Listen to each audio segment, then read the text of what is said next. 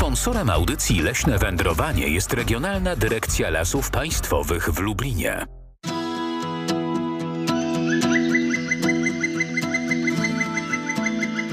Leśne wędrowanie.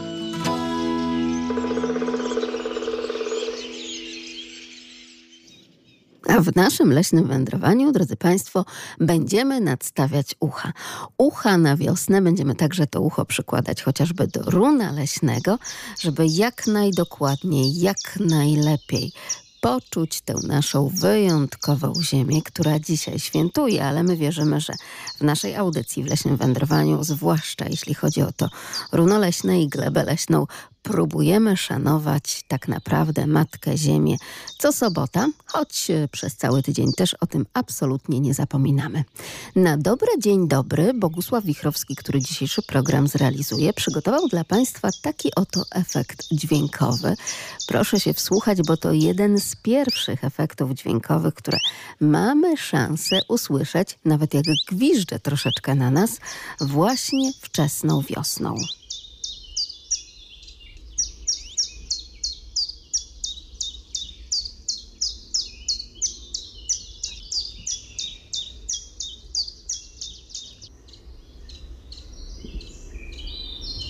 Drodzy Państwo, to jest taki mały, zielonkawo-szary ptak wędrowny z rodziny swistunek i także do Polski przylatuje właśnie wczesną wiosną i już w sierpniu odlatuje do ciepłych krajów, na przykład do Afryki Równikowej, ale to oczywiście wszystko jeszcze przed nami. Bardzo sympatycznie się odzywa, czemu od niego zaczynamy? Bo mówiąc między innymi o kwiatach i o pierwszych roślinach wiosny, także, także ten ptak nosi nosi takie imię zbliżone do takich pierwszych wiosennych kwiatów. 801 50 10 22, także 81 743 7383. Magdalena Lipiec-Jaremek, mówię Państwu dzień dobry, oczywiście jak najbardziej w pełni zasłużone dzień dobry wiosenne, pełne niesamowitych efektów dźwiękowych takiej kwietniowej puszczy. A jak tam runo nasze leśne, wiosenne? Patrząc na runo, można zauważyć takie małe, białe kwiatki, zawilec gajowy, anemone nemoroza. W tym lesie nie jest to gatunek tak spektakularnie występujący jak w miejscu, w którym mieszkam. W okolicy miejscowości Żyżyn znajdują się lasy, w których, proszę mi wierzyć, występują przepiękne białe łany tej rośliny, także zapraszam do zwiedzania i do napawania wzroku tymże widokiem. Cierpliwości cierpliwości uczy nas, zwłaszcza tegoroczna, tak bardzo mokra wiosna i jeszcze momentami zimnawa, zwłaszcza poranki, wieczory, no do ciepłych nie należą. Są jeszcze, znaczy były takie dni, kiedy tak naprawdę temperatury również te ujemne wskazywały i to nie tylko w lesie, ale także w tych cieplejszych miastach. Dzień dobry Pani Renato. Dzień dobry. Witam pięknie wszystkich słuchaczy. No fakt, te leśne łamy y, są niesamowicie piękne. No już pomijam za wilce fiołki, ale też y, ostatnio widziałam już tak, tak piękną pokrzywę, y, naprawdę, że, że, już, już aż prosi, żeby ją zrywać, suszyć i... I chrupać i jeść. I, tak. i chrupać tak na surowo. I jeszcze takie piękne łany, to chyba podagrycznik, taki zielowa, fajna roślinka. E, dużo tego jest. Tak, no chyba wiem oczywiście... o czym pani mówi. A też już pojawiają się pytania, również, drodzy państwo, na forach kulinarnych, jak dobrze zakonserwować, jak dobrze przyrządzić pesto z czosnku niedźwiedziego, bo to też już jest jak najbardziej ten czas. Tak, chodliwy, chodliwy temat i taki i na czasie, no i smakowity. Natomiast jeśli chodzi o ptaki, to tak pięknie no, śpiewa, dziur boli, pierwiosnek też skojarzony z, no, z kwiatkiem pierwiosnkiem. Tak, jak najbardziej. To jest właśnie to imię, ta nazwa. Jeden z pierwszych ptaków, stąd właśnie ten pierwiosnek, ptaków leśnych, oczywiście, no bo w leśnym wędrowaniu się spotykamy, pojawiających się na wiosnę i przylatuje pod koniec marca, a właśnie jego piosenkę można usłyszeć nawet jeszcze w październiku. Są takie miejsca i my też takie miejsca znamy. Czy pani świętowała wraz z własnymi uczniami Dzień Ziemi? W tym tygodniu? Yy, powiem szczerze, przełożony z różnych tam przyczyn na poniedziałek. A jak będzie no- wyglądało to świętowanie? Tak cieszę się, że właśnie tak na dzień dobry mam szansę z panią porozmawiać, bo to się troszkę w ostatnich latach zmienia. Ja pamiętam, kiedy te jeszcze tak 15-20 lat temu to był wielki szał na sprzątanie ziemi, prawda? W tym także sprzątanie lasów. Później na szczęście ta kultura zaśmiecania jakoś tak nam pokazała, że nie było to po prostu konieczne i było nawet o tym mówione, że nie trzeba już e, te nasze najmłodsze pociechy zaganiać, e, ubierać w te rękawiczki do sprzątania i żeby tym się zajmowały, bo po prostu nie było takiej potrzeby. Ale niestety ostatnie lata pokazały coś odwrotnego, prawda? To znaczy, no powiem tak, my już mamy za sobą taką jedną dużą akcję. Rzeczywiście wróciliśmy z pełnymi workami. Natomiast teraz będzie taka, e, powiedzmy, dostosowana do możliwości dzieci wyjście w teren, porządkowanie, no i takie lekcje zielone. Ponieważ teren e, jest piękny, więc można będzie coś i posłuchać, i poobserwować, i porozmawiać o potrzebie yy, no, dbania, dbania yy, o tą ziemię, o to otoczenie nasze najbliższe. No to jest tak, pani Madziu. Wczoraj jechał koń. No minutkę jeszcze opowiem. Przejechał koń, byliśmy akurat na boisku. No oczywiście intensywny zapach. Yy, wiadomo, koń pachnie, tak? Natomiast yy, no, no takie proste pytanie, czy wolicie yy, yy, zapach konia, czy spaliny? I co jest bardziej szkodliwe? I tutaj można sobie już taki fajny temat z dzieciakami rozwinąć i, i zrobić za, przeciw i co wolimy, prawda? To są takie proste rzeczy, ale, ale bardzo bliskie. Jak najbardziej tak, czyli z takiego doświadczalnego, namacalnego punktu wyjścia teraz współcześni nauczyciele wychodzą. No i ta edukacja przez percepcję chyba najlepiej po prostu wchodzi do głowy, prawda? Jasne, jasne. Co się zobaczy, dotknie, powącha, e, to się łatwiej zapamiętuje. A jeszcze usłyszy, usłyszy. Tak. Tak. My dźwięki, a obrazy przesyła nam pan Piotr. Rzeczywiście, no niesamowicie wyglądają właśnie teraz w kwietniu te wszystkie kwitnące sady. Tak też chyba powinno być, choć niektóre dzieci, a propos uczniów, tych najmłodszych, mówią, o już ten śnieg powoli z tych drzewek spada na ziemię. Tak, już spada z tych pierwszych. Kwitną następne. Pięknie jest, wszystko kwitnie. W koło cieszmy się. I dziękujemy bardzo za ten uśmiech na antenie. Pani Renato, wszystkiego dobrego. Pozdrawiamy. Miłego dnia dla wszystkich. A skoro jeszcze o tym pierwiosnku, już nie ptaszku, a pierwiosnku lekarskim, to muszę Państwu powiedzieć, że to jest dobra roślina na kaszel i trądzik. Nie wiem, czy ktoś z Państwa wie. A czym jeszcze wiosna w lesie się objawia? No tu właśnie początki sadzenia to związane są z początkiem wiosny. Tak jak się widzi ludzi, co sadzą, to tak jakby bociany przyleciały pierwsze już. Czyli zna, oznaka, że już najwyższa pora, żeby ta wiosna do nas zawitała. No tutaj sadzimy obecnie sosnę jednolatką, jednolatkę z gruntu. Yy, Następnie będziemy sadzić dęba trzyletniego. A na koniec gatunki będziemy te sadzić takie jak, jak brzoza, trochę jest tej modrzewia oraz tam z tyłu olchy na bardziej podmokłym terenie. To oczywiście leśnictwo Kaplonosy, teren nadleśnictwa Włodawa, a sadzi wraz z pracownikami zakładów usług leśnych pan leśniczy Mariusz Markiewicz, ale tak naprawdę to sadzenie, również takie gremialne przy udziale chociażby uczniów szkół, ale także całych społeczności, ma miejsce we wszystkich nadleśnictwach całej Regionalnej Dyrekcji Lasów Państwowych w Lublinie i tak naprawdę w całej Polsce. A tutaj akurat przyglądamy się bardzo szczególnej powierzchni, na której właśnie to wiosenne sadzenie, wiosenne odnowienie ma miejsce. Remnia sanitarna, która jest wynikiem masowego zasiedlenia głównie brzozy, tutaj, po, która porastała tą powierzchnię prawie w 80% i w 80% była zasiedlona. To zasiedlenie już trwało od kilku lat. No ale teraz już nastąpiło tak duże, że nastąpiło masowe wydzielanie się po suszu. Po prostu z tych sztuk, które były zasiedlone. No i żeby zapobiec zniszczeniu drzewa, tośmy po prostu to całą powierzchnię wycięli i odnawiamy teraz ją młodymi gatunkami. Bo rzeczywiście trzeba bronić e, ten las i te drzewka także, także e, przed no, niesamowitą sytuacją, ze względu na to, że tak wiele dzikiej zwierzyny w lesie, to widzimy coraz częściej. Także i my, turyści spacerujący, jej ślady pozostawiane chociażby właśnie na drzewach. Pokazywałem ślady bytowania jeleniowatych. Widzimy tutaj zdartą korę który po prostu e, starał się pozbyć e, własnego poroża, wycierając je o drzewo, czyli za drzewo miał swoistego przeciwnika i pojedynkował się z nim. Ale proszę powiedzieć, kto tak naprawdę, jakiż to jeleniowaty pojedynkował się z tym właśnie drzewem? Kto to mógł być? Proszę wskazać chociaż dwa gatunki, 801 50 10 22, a także 81 743 7383. Kto tak naprawdę pozostawia takie wyjątkowe ślady na drzewach? Trzeba tylko umieć je czytać.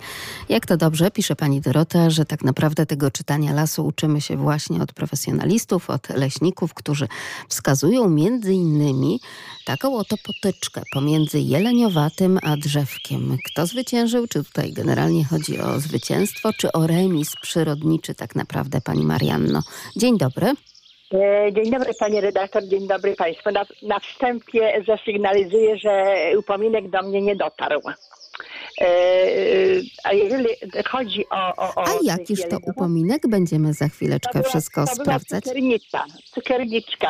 Ach, cukierniczka drewniana. Możliwe, że po prostu zbyt wiele zaważyła, bo takie też informacje dostaliśmy od Poczty Polskiej, więc będziemy próbowali to wszystko naprawiać, a najlepiej po prostu zaprosimy panią do nas do rozgłośni.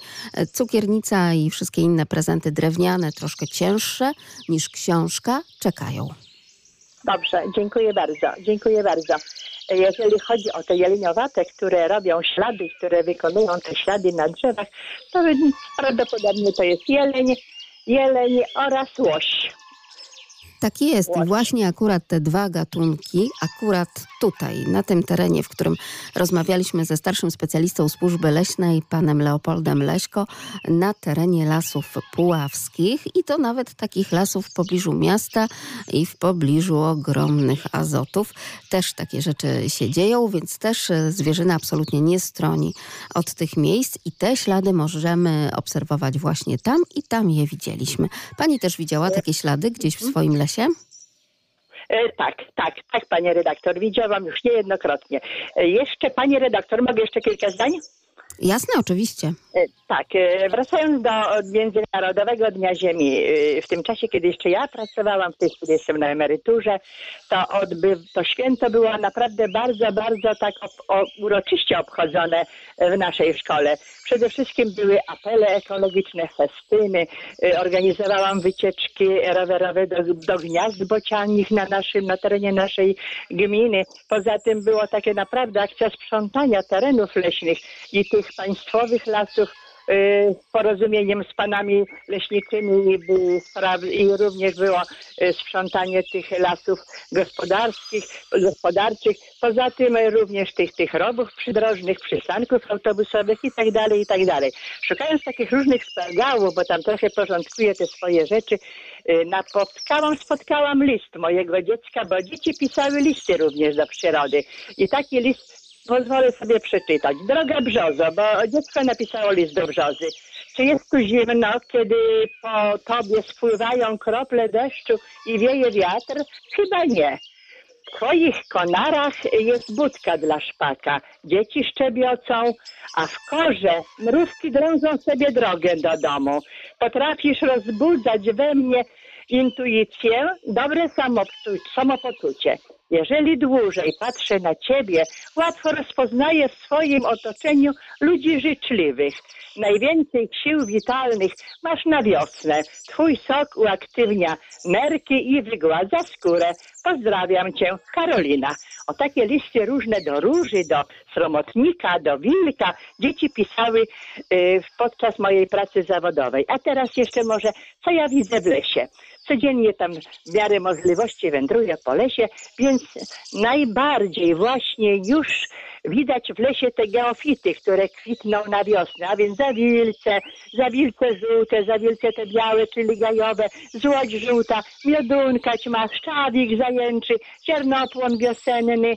Spotkałam również piestrzenicy tego grzyba trującego, y, owady biedronki, y, pluskwiaki, czyli te kowale bezskrzydłe i inne. Poza tym te, te zapachy w lesie i tak dalej, i tak dalej. Dwie sarny widziałam, oczy, oczywiście również dzięcioła pstrego dużego, który jeszcze właśnie w jednym miejscu, w jednym swoim rewirze, codziennie go słyszę, który zaznacza swoje, to, to ten swój rewir, swoje terytorium.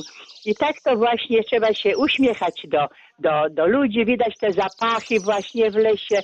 To dlatego ja mówię, że tak nas ta wiosna, ten to słoneczko nas tak właśnie uaktywnia właśnie do tych, do, do nawet do stosunku do drugiego człowieka, żeby po prostu cieszyć się życiem, cieszyć się obecnością ludzi. I to jest bardzo ważne, bardzo ważne. Te zapachy w lesie. No i cóż, no to teraz na pewno już te pisklęta niedługo już, już na pewno się tych będą wykluwać, a może już się wykluwają.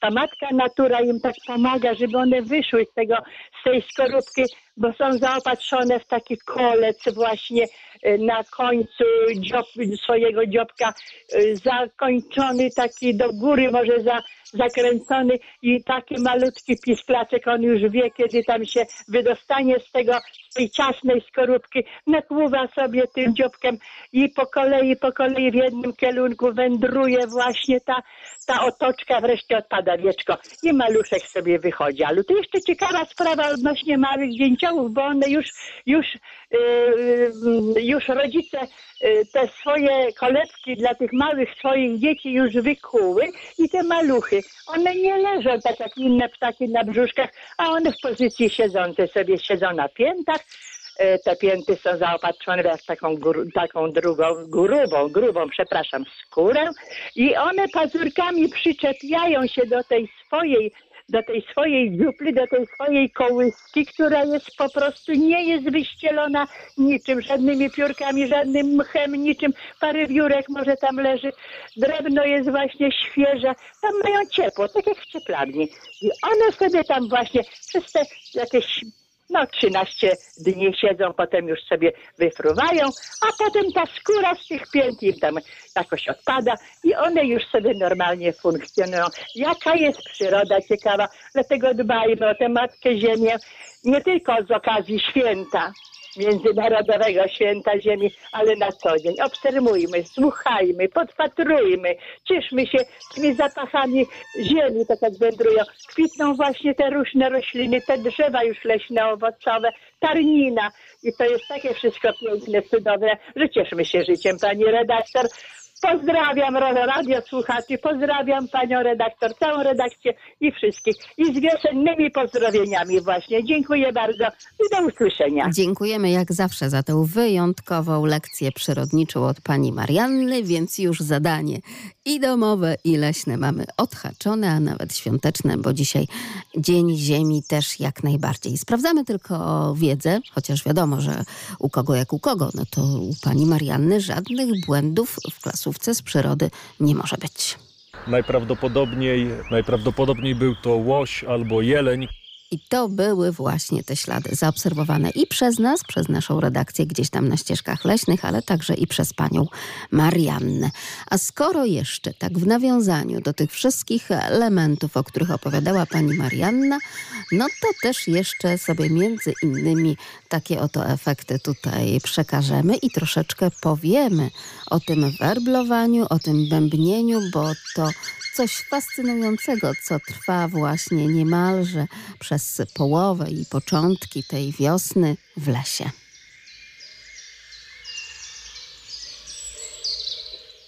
Już trochę tak, oczywiście. One nawet dla treningu swojego, dla pokazania się, że są w tym terenie, no, ostukują te drzewa, wydając charakterystyczny swój dźwięk. Najprawdopodobniej też przez to mają okazję usłyszeć, e, że tak powiem, siebie nawzajem, czyli samiec drugiego samca może by chciał przegonić, a z kolei samica będzie wiedziała, że jest tam jakiś taki sobie okaz, który mocno łupie w to drzewo.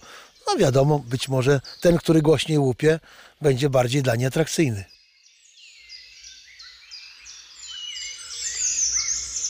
I tak oto sobie bębnią, i tak oto werblują, i tak oto pokazują nam tak naprawdę dźwiękowo, jakież niesamowite jest to życie w lesie.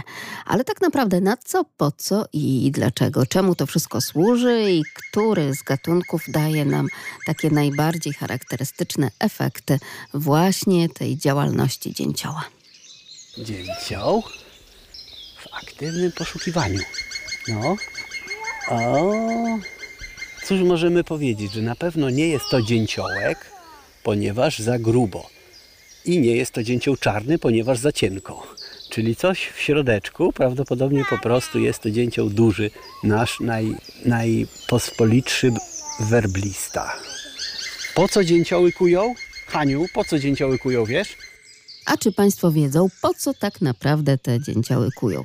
Po co tak właśnie bębnią? Po co tak werblują, czy jakkolwiek inaczej nie można by było tego nazwać, drodzy Państwo? 801 50 10 22, a także 81 743 7383, a efekt jest taki naprawdę dosyć znaczny, więc troszeczkę tak pouderzamy w Państwa uszy również i tym, a to wszystko dlatego, żeby wędrując po lesie mogli później Państwo rozpoznać jak najbardziej właśnie te efekty.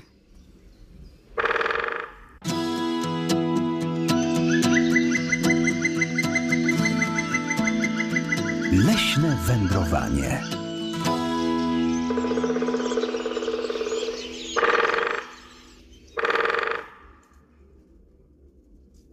A w naszym leśnym wędrowaniu, drodzy Państwo, takie oto bębnienie, werblowanie, czyli po prostu wszystkie możliwe wiosenne i wczesnowiosenne odgłosy dzięciołów. Dlaczego tak się męczą? Dlaczego tak stukają? Pan Kazimierz z Bełżyc y, mówi nam, że tak naprawdę chodzi tutaj o to, że wiadomo, że pod korą szukają czegoś smakowitego, robaków jakichś na przykład. Czy na pewno o to chodzi? Zwłaszcza wiosną 801 50 10 22, a także 81 743 7383 i jak zawsze lasmałpka radiolublin.pl. Drodzy Państwo, dlaczego tak bardzo te wszystkie dzięcioły nam tutaj pracują i uderzają tak raz za razem w to drewno? Zresztą muszę Państwu powiedzieć, że no, ten odgłos y, troszeczkę być może przypomina jakieś elementy, nie wiem, jednego z bardziej pięknych utworów przyrodniczych i kto wie, czy jakiś kompozytor właśnie między innymi takim takim bębnieniem się przypadkiem tutaj nam jakoś y, nie sugerował i nie podbierał tak naprawdę tej przyrodzie tego, co ona ma nam do zaoferowania, czyli również takiej wspaniałej, wyjątkowej muzyki.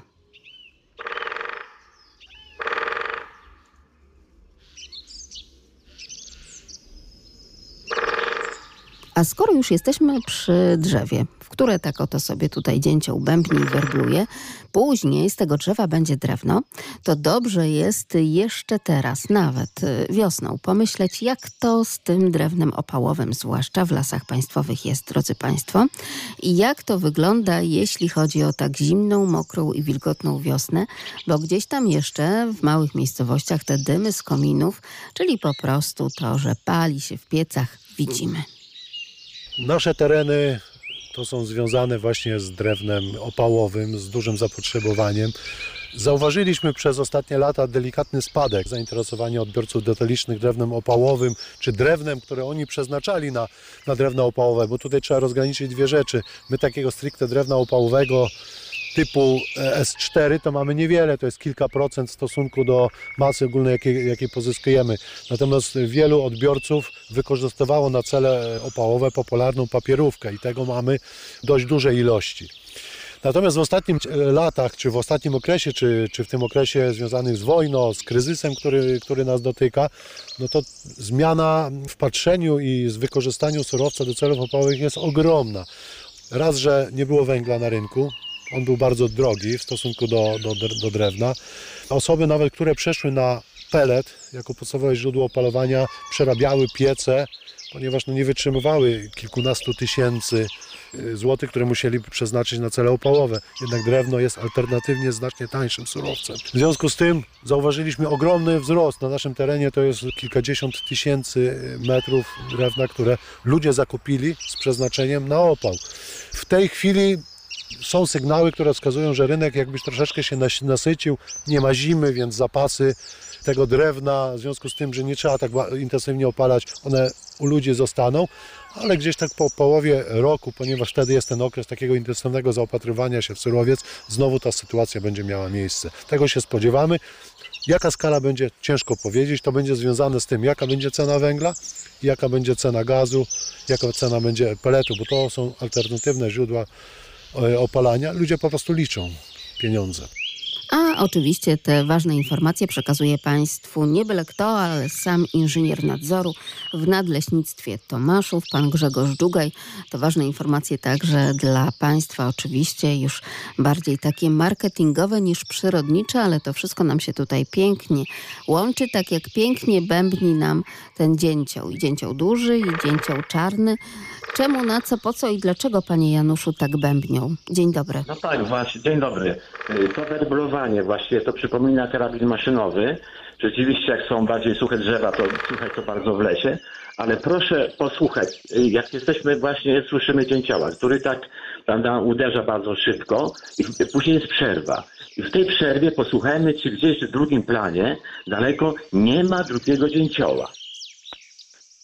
I to jest bardzo ciekawe. I ja kiedyś pytam swoją grupę młodzież szkolną, y, prawda, y, że dzięcioły, werblują.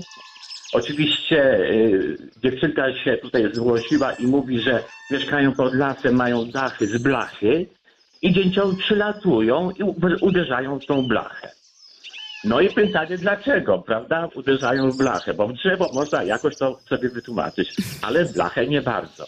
Otóż prawda, wiadomo, że dzięcioły zaznaczają swój teren. One zwołują samiczki. I w tym momencie, jak uderzają nawet w blachę, to ten głos się dalej y, niesie, prawda, jak działa ta blacha, jak wzmacniacz, taka membrana, można powiedzieć, i dalej niesie i większy obszar zaznacza i zwołuje samiczki.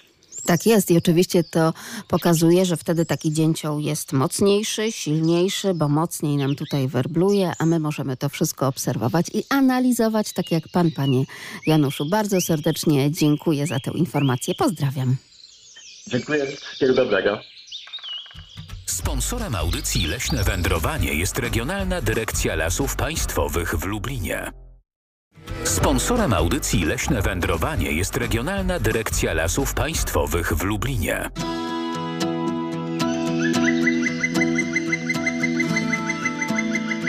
Leśne wędrowanie.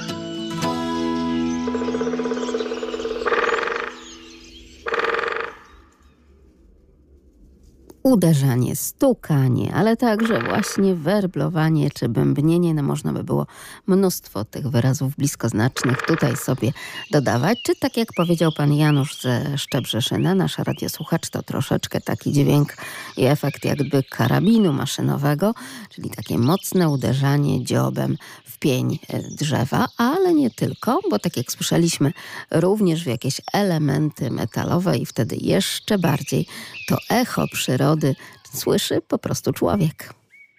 To werbluje cięcią. Może psztry duży, bo taki głos ma charakterystyczny werblowania, ale nie jestem ekspertem. Raczej to będzie to.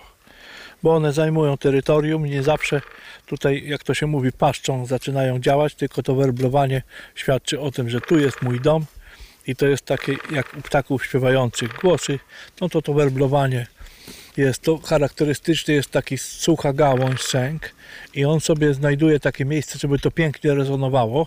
Zresztą mieszkańcy miasta o tym dobrze wiedzą, bo na ulicznych latarniach te niektóre dzięcioły kasują wszystkich współplemieńców, jak znajdzie dobrą latarnię, którą ma akustykę i tak to też jest. Anteny satelitarne też słyszałem, ale, ale słyszałem o tym ze słyszenia, ale tak naprawdę słyszałem werblujące w latarnię tylko. To jest to.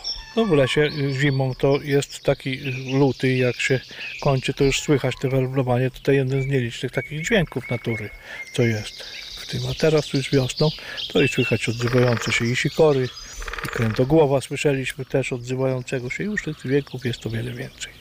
O wiele więcej, ale przyznają Państwo, że ten dźwięk rzeczywiście wzbudza nasze zainteresowanie, bo jest po prostu głośny, donośny i bardzo wyraźny. Włodzimierz Czerzyk, leśnik, ornitolog, między innymi o tym werblowaniu nam opowiada, ale także Krzysztof Wojciechowski, również i przyrodnik, i ornitolog. Jak najbardziej też, czyli tak naprawdę dlaczego tak te dzięcioły się męczą. Bo se szukają żony. Dobrej żony, jak wszyscy, jak najlepszej. Dzięcioły bębnią dlatego, że jakby oznaczają swój teren, no i jakby chcą pokazać zdrowo bębnią, że ja tu jestem fest chłopisko, numer jeden, taki superman, no i mnie wybieraj, nie? Tam do potencjalnej swojej przyszłej małżonki. Nie? I dlatego w, to- jest pierwszy raz usłyszeliśmy, ale generalnie na wiosnę możemy usłyszeć całą tą przeróżnych tych, poczynając od właśnie dzięciołka, który taki jak na cymbałkach, tak dosłownie taki trelik to jest to bębionką, poprzez właśnie dzięcioła dużego czy średniego, który też no, w lasach dębowych zwłaszcza lubi, czyli taki, taki średniak i kończąc na dzięciole czarnym, który jak ładuje w taką gałąź, to po prostu słychać jakby naprawdę w jakąś, no nie wiem, jakby się łamała gałąź dosłownie, taki trru, trru. Nawet go kiedyś nazywano turkot czarny. Rzeczywiście turkot czarny daje te niezłe efekty, ale to wszystko jest ze sobą powiązane i my już wiemy, że absolutnie przyroda czy też jeden dany gatunek nie jest zawieszony w próżni. A pojawienie się tych ptaków świadczy o tym, że to, co robimy w lasach, a więc y, pozostawianie tych y, części, fragmentów y, tego starego lasu, starych drzewostanów do naturalnego rozpadu, powoduje to, że jest coraz więcej dzięciołów.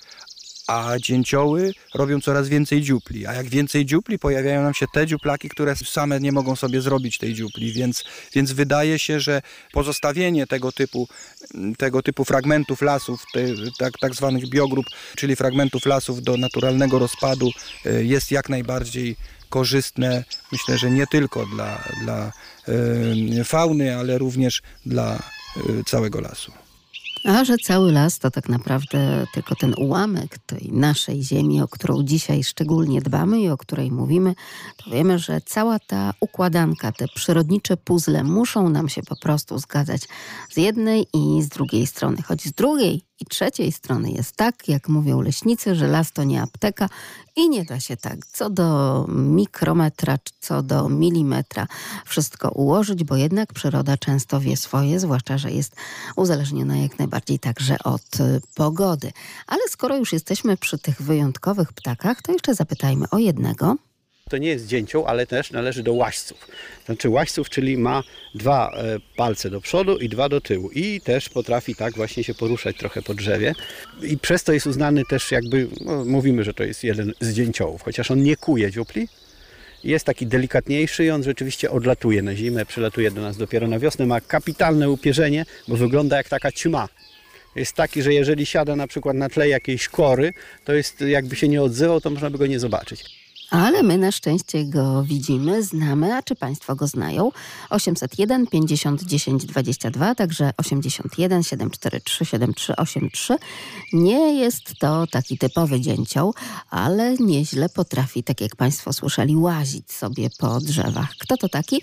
Lasmałpa radiolublin.pl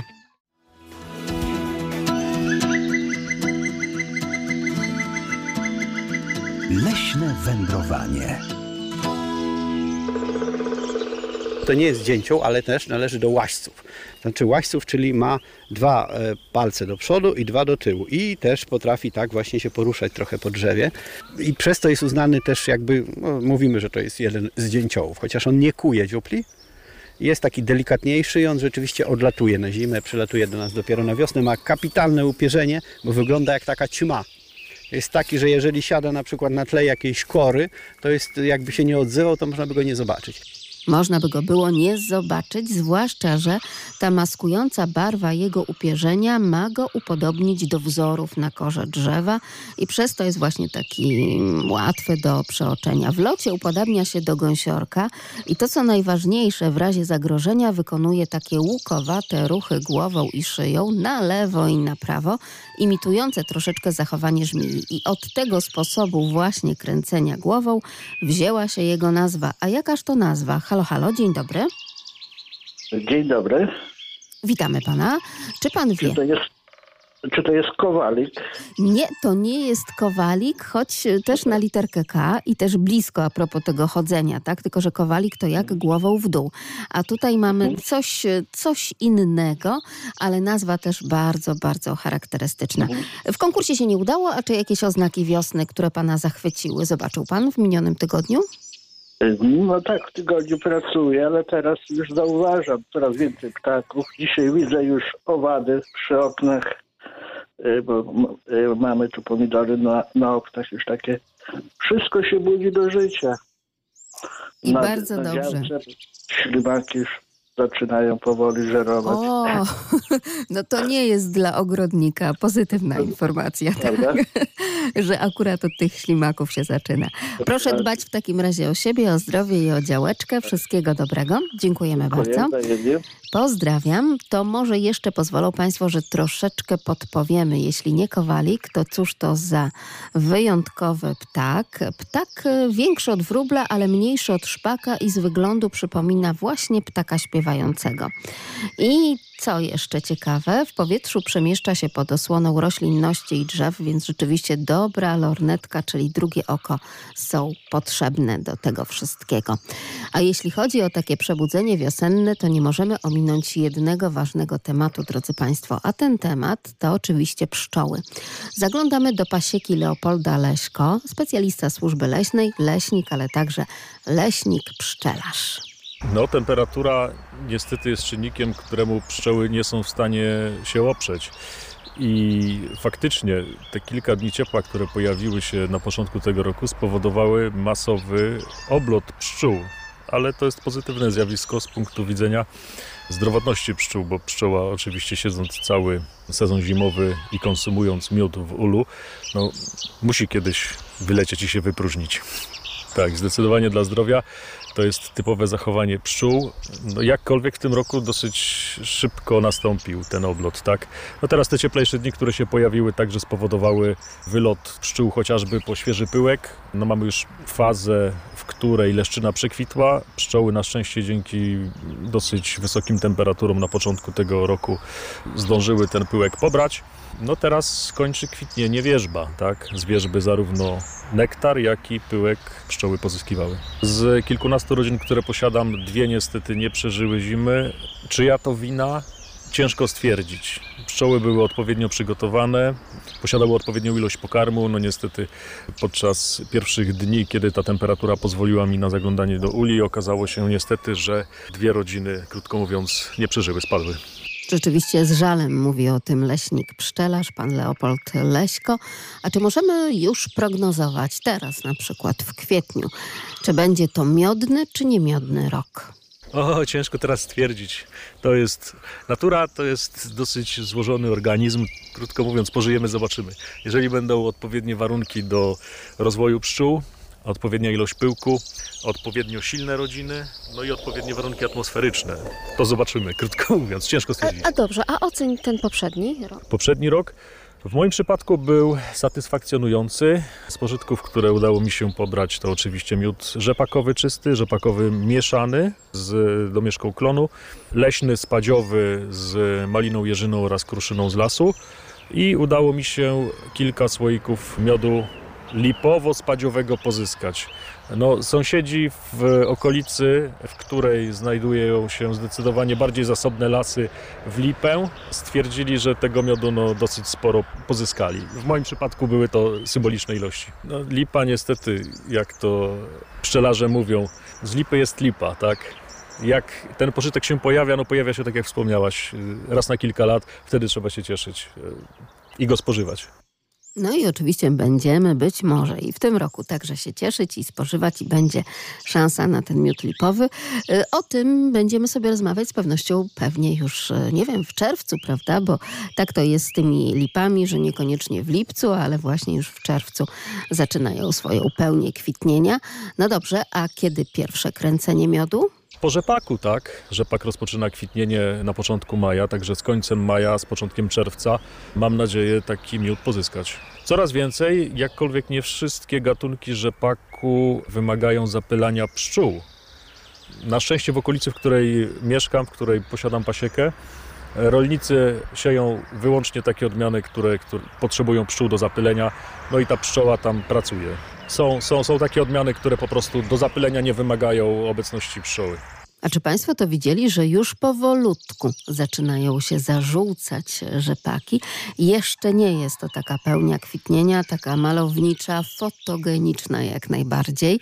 I wtedy oczywiście wszyscy ci, którzy mają ochotę na takie zdjęcie w żółtym polu rzepaku, no to też już ostrzą swoje aparaty fotograficzne, ale gdzieś tak powoli, powoli te rzepaki już zaczynają kwitnąć. Oby to były te, tak jak powiedział pan Leopold Leśko, właśnie te, które no, pozwalają popracować tam pszczołom i pozwalają także pozyskać później już taki miód rzepakowy. Dzień dobry panie Krzysztofie. Witam, dzień dobry. Pan już widział początki kwitnienia rzepaku?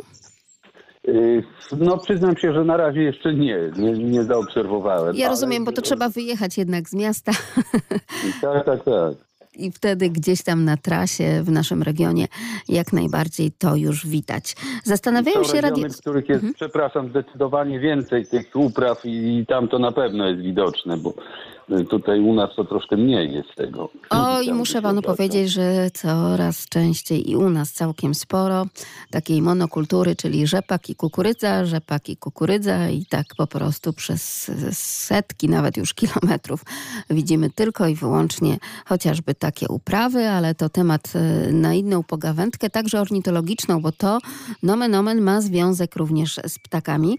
Ktoś z naszych radiosłuchaczy zastanawiał się, czy ten łaziec to na przykład kos, ale to nie jest kos, prawda? Nie, nie, nie. To, to jest krętogłów.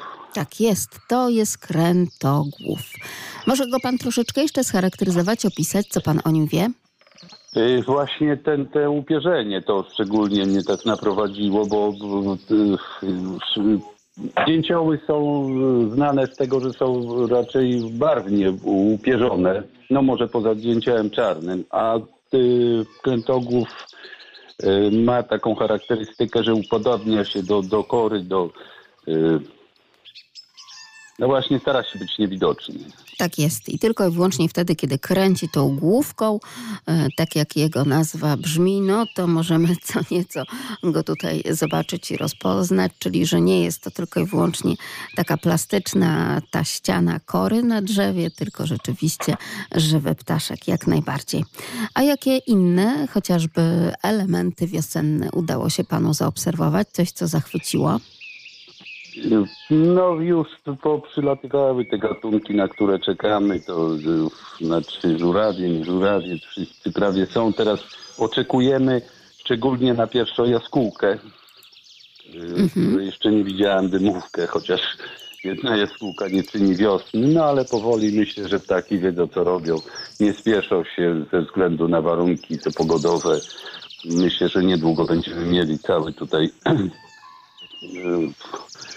no wszystkich będziemy mieli. To prawda. Z gości tych letnich naszych nalęgi. Przyroda i ziemia po prostu uczą cierpliwości i tak też niech pozostanie. Pozdrawiam serdecznie, panie Ja Krzysztofie. również kłaniam się. Do usłyszenia. A pan Piotr jeszcze taką jedną ważną informację nam tutaj przekazuje, że celejowski bocian już siedzi na jajach i to takie chyba tak. I spostrzeżenie bieżące, nie tylko to, bo również, drodzy państwo, wiosną baloniarze zaczęli przelatywać nad polami, lasami i łąkami, więc proszę też wypatrywać ich gdzieś tam u góry, hen hen na niebie. A my powracamy do naszego krętogłowa. ale w tych dziuplach też włażą małe ptaki. Ten kowalik, o którym mówiłem, on potrafi wleźć, a kowalik jest no, ptaszkiem maleńkim, paręnaście centymetrów długości, więc nawet on potrafi włazić do chaty dzięcioła, znaczy już starej, porzuconej dziupli dzięcioła czarnego i właśnie, żeby nikt mu się tam nie wtrandolił, to po prostu zalepia to wszystko. To wygląda niesamowicie. Taka wielka dziupla zalepiona, a na dole taka średnicka, tam 3 cm mniej więcej otwór wlotowy, bo to wystarczy, żeby się kowalik przecisnął. No. Siedzą też. Te, te ptaki, które zimują często też i przez zimę, no bo to jest dobre miejsce, nie? Ale przez zimę częściej w takich dziuplach nietoperze siedzą. Praktycznie wszystkie nasze dzięcioły na zimę zostają. No.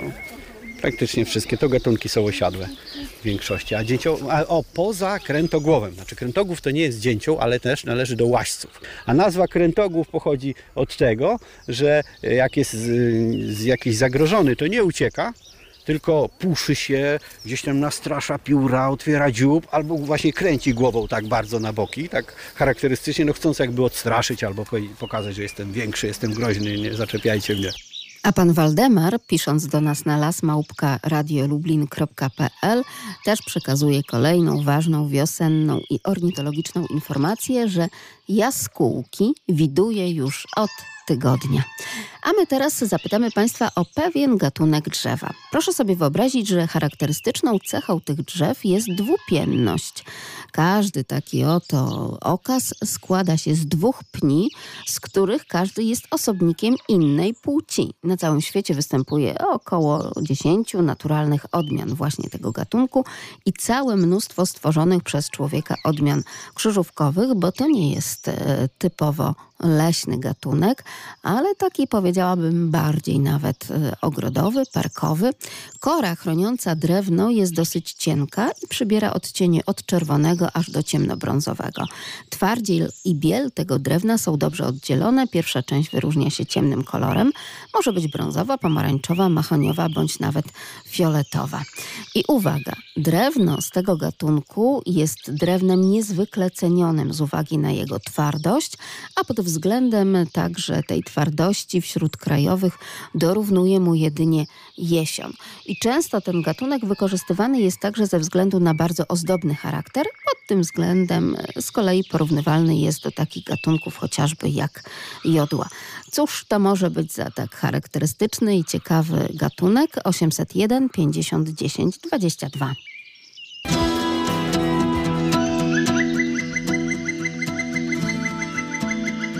Leśne wędrowanie. Ostatnimi czasy coraz więcej uwagi poświęca się możliwościom tego gatunku, o który Państwa pytamy, w walce z chorobami nowotworowymi, za które odpowiada chociażby znajdująca się w jego igłach diapertyna. Jeśli chodzi o igły, to już wiemy, że rzeczywiście należy do iglastych drzew i krzewów. Wiemy też, że jest to bardzo, ale to bardzo stary gatunek, choć nie jest to dąb. A gdzie go możemy spotkać? Może niekoniecznie w lesie, ale na przykład w arboretum na terenie nadleśnictwa Tomaszów jak najbardziej tak. Do tego naszego arboretum prowadzi ścieżka edukacyjna od nadleśnictwa. Mamy oddaną nową ścieżkę i ten kompleks leśny łączy się z arboretum. No faktycznie, że jest taki trójkąt, bo tu po tej stronie mamy asfalt, drogę do pasiek, tam mamy drogę do miasta, ale to jest taki trójkącik, ale tutaj się przychodzi, nie patrzmy na szum samochodów, słuchamy ptaków. Tam się sikoreczki już kręcą i piszczą, tak? Zresztą tutaj myśmy wykładali karmę e, zimową porą. Państwo zacie zasadę do kamienia, więc nie będę rozwijał tego tematu, bo pani redaktor zawsze powtarza i jak jest zima, to zawsze jest temat do karmienia ptaków i dobrze. O jednej rzeczy trzeba pamiętać. Nie dajemy chleba. Panie, ja daję chleb to proszę pana, niech pan nie daje, bo chleb ma w sobie sól i drożdże. Te ptaki owszem jedzą, ale później no troszeczkę e, cierpią z tego powodu. To tak tematem do karmiania. I oczywiście przypomnienia, bo jeżeli ktoś jest edukatorem leśnym z krwi i kości, tak jak Tomasz Kotowicz, komendant posterunku Straży Leśnej na terenie Nadleśnictwa Tomaszów, to zawsze gdzieś tę cegiełkę edukacyjną tutaj nam musi dopowiedzieć i przypomnieć i bardzo dobrze, drodzy Państwo. Ale jakiś to gatunek a propos tego karmienia, dokarmiania i podjadania, który niezbyt zdrowy jest dla wielu właśnie, między innymi i ptaków, ale także i innych innych zwierząt, chociażby koni. Dzień dobry Pani Bożeno. Dzień dobry. Witam serdecznie. Dzień dobry. Jakiż to będzie gatunek? E, to jest cis pospolity. Tak jest. Brawo, to jest właśnie cis. Czy coś pani wie o tym gatunku jeszcze?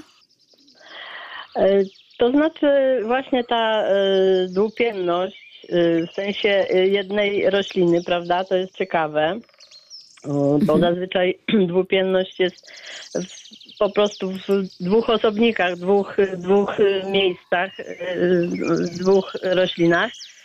E, I gdzie są kwiaty i męskie i żeńskie, więc oddzielnie. Natomiast tutaj e, jest właśnie zapylanie na jednym e, krzewie. No cóż, stare drzewo, twarde drzewo używane do inkrustowanych jakichś sekretarzyków, y, a poza tym roślina trująca, prawda? Mimo walorów estetycznych i, i, i jagód kolorowych jest y, rośliną trującą. Tak, to prawda. E, Bardzo się cieszę, że Pani zwróciła uwagę chociażby na te intarsje, tak? czyli takie e, tak naprawdę łączenie, e, jeśli chodzi już o rzemiosło wykonania różnorakich mebli. Tutaj jak najbardziej również drewno z cisów genialnie się nadaje, ma przepiękny rysunek słoja, no i samą barwę. To jest to. To jest to, jak najbardziej. Bardzo się cieszę, że Pani wiedziała, bo mnóstwo nieprawidłowych odpowiedzi było akurat. A tutaj, proszę bardzo, No to wiedzę taka mamy. ciekawostka, która, która, która gdzieś tam się, że tak powiem, przypomniała, także... Także bardzo dobrze. Cieszę się, ale proszę uważać na jagody, tak? Dlatego te zwierzęta chorują, prawda? Bo, bo, bo u, ulegają urokowi y, czerwonej jagody, a pokusie, ona tak. jest... Tak, tak było chociażby jeśli chodzi o konie, tak, czyli tutaj o kwestie tak naprawdę zwierząt hodowlanych, bo jakoś te dziko żyjące to tak doskonale wiedzą, co można, a czego nie można. Wiedzą, właśnie. Tak. Pozdrawiam Panią serdecznie, Pani Bożeno. Dziękuję serdecznie, pozdrawiam również Panią i słuchaczy. Dziękuję. Dziękuję bardzo, że słuchacze mamy tak naprawdę nie tylko z Lublina, tak jak pani Bożena, ale również z Roztocza i to z tych najpiękniejszych miejsc. To witamy pana Mariana. Dzień dobry. Witam serdecznie, pozdrawiam wszystkich. No to też jeżeli chodzi o tego cisa, to dwupienność, y, dwa osobniki w jednym tym, no, no i drewno, które tak jak pani Bożena powiedziała. No, natomiast no, wiosna budzi się coraz bardziej do, do, do życia. Ach, na Roztoczu to jest coś niesamowitego. Ja miałam Nie, tak szansę. wszędzie. Ale muszę pan powiedzieć, że gdzieś tam nad tą ścieżką na terenie Nadleśnictwa Józefów, gdzieś tam nad Sopotem jest wyjątkowo pięknie. Będziemy państwa zapraszać na majówkę właśnie w tamte tereny. To już za tydzień, więc polecam państwu. No coś No, pięknego, zwłaszcza, że ta knieć błotna, czyli nasze kaczeńce też się pojawiły, prawda? Widziałam je również na pana zdjęciach. To to wyszła ze wspomnień, ale y, ten, ale pojawiły się już. tak, Także ten. No coraz piękniej się robi i korzystajmy z tego. Turyści też się pojawiają troszeczkę bardziej gremialnie niż zimą, prawda? Na Roztoczu. Nie, no oczywiście, oczywiście, tak. To ten. To też taka oznaka u Państwa, jeśli chodzi o wiosnę. No i ciągle przypominamy, że Roztocze to to najbardziej tak naprawdę nasłonecznione tereny, nie tylko w naszym regionie, ale kto wie, czy nie w całej Polsce, prawda? Więc jeśli po słońce takie wiosenne, to tam, choć i u Państwa wiosna na Roztoczu w tym roku też taka bardziej mokrawa, prawda? No akurat, tak jak już tam parę razy zauważałem, przyroda potrafi sobie jakoś to re- regulować i w tym roku y, poziom wód znacznie się podniósł. I chyba można, można powiedzieć, że jest dużo wody. Także I dobrze, że pan o tym mówi z uśmiechem i ze śmiechem, bo to właśnie o to chodzi a propos także tego święta Ziemi. W Dniu Ziemi jak najbardziej mówimy także o tych zasobach wodnych, o które musimy No dbać. właśnie. Pozdrawiam pana, panie Marianie, gorąco i oczywiście do Pozdrawiam. zobaczenia w Górecku. pozdrawiam, no mam nadzieję. Do widzenia. Dziękuję bardzo. Do usłyszenia, a my powracamy do drewna cisowego. Tutaj na obiekcie mamy gatunki drzew lasotwórczych, ale gatunki krzewów i drzew ozdobnych. Więc zgromadziliśmy tutaj nie tylko gatunki leśne, ale można powiedzieć taki przekrój, co jest w Europie, prawda, to tutaj też mamy. Dąb czerwony to gatunek, kiedyś się uważało, że dąb czerwony jest nieatrakcyjny i się wycinało tego dęba, uważało się za chwas. A dzisiaj dąb czerwony jest poszukiwany, bo jest dębem, ale ma troszeczkę inną kolorystykę drewna, a dzisiaj stolarze potrzebują, właśnie meblarstwo potrzebuje gatunków takich in, innych niż jodła, niż bóg, dąb. Kiedyś e, były robione meble z wiązu albo z klonu, a dzisiaj nie, już to, się, to jest drogie. Stolarze też mało tego, stolarze nie chcą robić. A już jak mówimy o obróbce drewna, to powiem o jednej rzeczy. Ten gatunek cis jest odporny na chemię, na zanieczyszczenia. Podobnie jest z modrzewiem. Kiedyś, dawien dawna, budowano domy tylko wyłącznie z drewna modrzewiowego. Modrzew jest odporny na kwaśne deszcze, czyli na tą chemię, mm, na owady przede wszystkim, o tym zapomnieliśmy powiedzieć. Tak samo cis jest odporny na owady, on się owadów nie boi. I drewno morzewiowe było użytkowane przez wieki. Ale to było kiedyś. Dlaczego, drodzy Państwo, dlaczego dzisiaj z Modrzewia nie ma mebli, nie ma dachów? A ja powiem, bo stolarzowi nie chce się robić. A dlaczego?